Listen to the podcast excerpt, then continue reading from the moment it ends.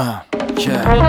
10年瓦職人の雑談ラジオペルクに神社参りどもすぐ足とよそ地の旅路ま新しいパスポート初めの一歩ポッドキャストに勝ち込む。地元を欄にライフプランに命なりファイ。一針一針ジョニーのウイスキー。磨き続けたスキーミドルエイジの定時俺も選択肢。あの日々からもう10年が経った。自分もそのおはようございます。って言ってもあれですね。おはようって僕は朝ですけどこれ聞く人何時に聞いてるか分かんないんですよね。えっと今日はですねえっとだいぶ暖かくなってきたんで朝散歩がてら近くの公園のベンチで喋ってみようかなと思ってます。周りから見たらちょっと変な人かもしれないですけど、ね、スマホにマイクつけて、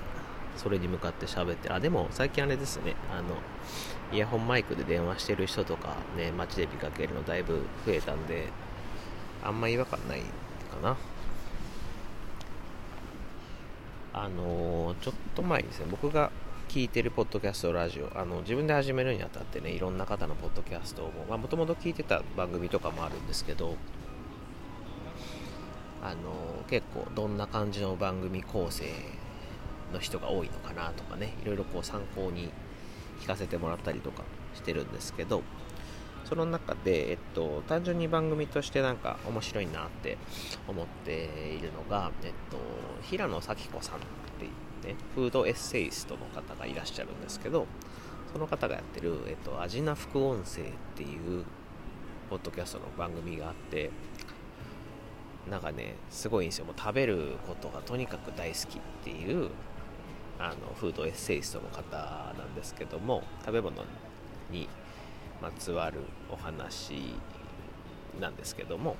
その中で比較的最近、あの、アップされてた回で、ドーナツが大好きっていう話をね、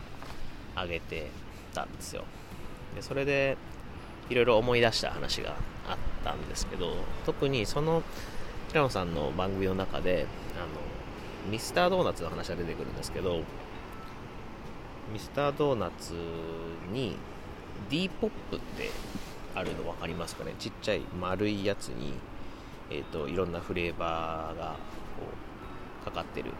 やつあるんですけど、あれってドーナツの穴なんですよね。って知ってます？皆さん。ドーナツの穴なんですよねって言いながら僕知らなかったんですよね。って言われてみればなるほどそうかっていう感じなんですけど、まあ、いわゆるこのドーナツを型で抜いてもちろんねくるっと作るドーナツ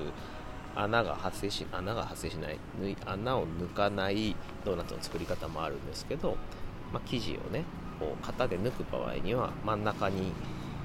丸いちっちゃいの抜けるわけですよね。でまあもちろんそれ全部が D ポップになるわけじゃなくてそれをまた生地としてねこねて作っていくので最終的に穴として残るのはあのめちゃくちゃそのドーナツの数分存在するわけではないと思うんですけど、まあ、それからできてるんだっていうことを言われたらわかるけど知らなかったんですよね僕 D ポップがドーナツの穴って。でそれを聞いた時になんかすごい僕子供の時の記憶が蘇ったんですけどドーナツの穴っていうものにすごい僕夢を感じていたというか初めて聞いた時にドーナツの穴を食べるっていう言葉が僕にとってはねあの雲あの空に浮かんでる雲雲を綿菓子のように食べるみたいなイメージだったんですよ。僕にとってはね。だから存在なんかないものを食べるみたいな。ドーナツの穴って穴じゃんみたいな。え穴を食べるってどういうこと？そこになんかあるな何もないのに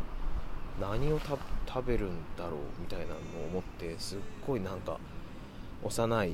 イブ少年は割とこう空想するのが好きな少年だったというのもあってものすごいメルヘンなワードだったんですよ。ドーナツの穴っていうのが。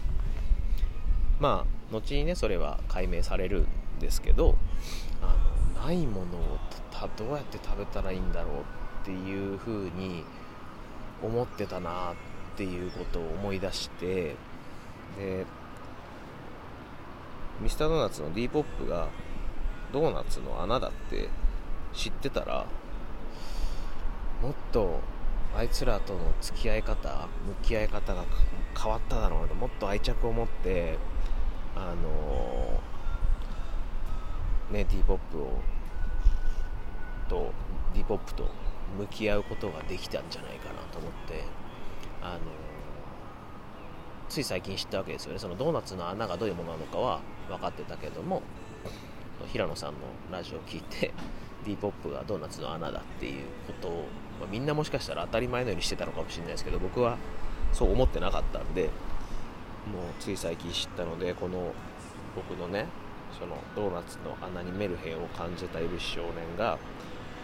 それを知ってたら本当ね10代20代でミスタードーナツいっぱい食べてた時とかにねもっと D ポップのことを可愛がってあげられたんじゃないかなっていうことを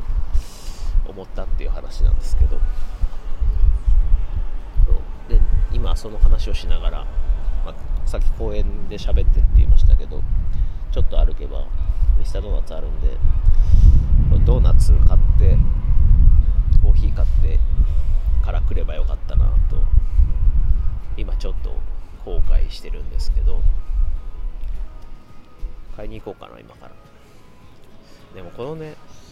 ドーナツの穴の話とかそのメルヘン感じた話でちょっと近近いのかな？僕同じようなのはアイスクリームの天ぷらって分かります？これね僕いつだとこれも小学校の時かな。あの図書館にあるなんだろうな。なんて言ったらいいの？自由研究っぽいというかなんか科学系科学でもないな。なんかそういう本になんか実験的な本だったかな。結構図書館好きだったので図書館図書室か。小学校の図書室で。図書室によく休み時間いる子だったんですけどでそこでそういうなんか実験的な本とかをよく読んでた。その中にねアイスクリームの天ぷらって出てくるんですけどそれも僕にとってはねなんかそんなもの存在しないっていうか思ったのでどういうことだと天ぷらはあったかいものだしアイスクリームは冷たいものだしそんなものがあるのかと。もうそれはあるんだったらぜひ食べたいっていうふうに思っていてそれが叶ったのはだいぶ後かな。大、うん、中学小学校高学年の時とかだったのかな。まあそれを母親に言って母親に作ってもらったのが最初だったと思うんですけどね。うちの母親は結構なんだろう家庭的な人というかあの何でもね手作りしてくれる人だったんですよ。僕祖父がそもそも大工で母方の祖父がね大工さんだったんですけどでものづくりの僕ものづくりの仕事してますけど僕にとってのものづくりの原点って祖父だったり、えーと、母親だったりするんですけど、まあ、そういう祖父のもとで育った母親なので、まあ、結構何でも、まあ、時代的なものもあるのかもしれないですけど、まあ、セーターとかね子供の時に着ているニットとかは大体母親の手編みだったし洋服も作ってくれてたと思いますし誕生日のケーキも大体母親の手作りだったしパンをよく作ってくれててパン作りは一緒に作ったりとかでその時になぜ僕はドーナツの穴に気づけなかったのかなって思いますけど、ね、パンとか作ってくれてたね多分ドーナツも作ってくれてたはずなんですけどね。そう。まあ、その母親にねその、まあ、アイスクリーム天ぷらっていうものがあるらしいと言って、まあ、まあ母親もそれはなんか意味はわかるけども作ったことはないっていうので、まあ、やってみようっていう風に、まあ、休みの日に確かなんか一緒に作った記憶が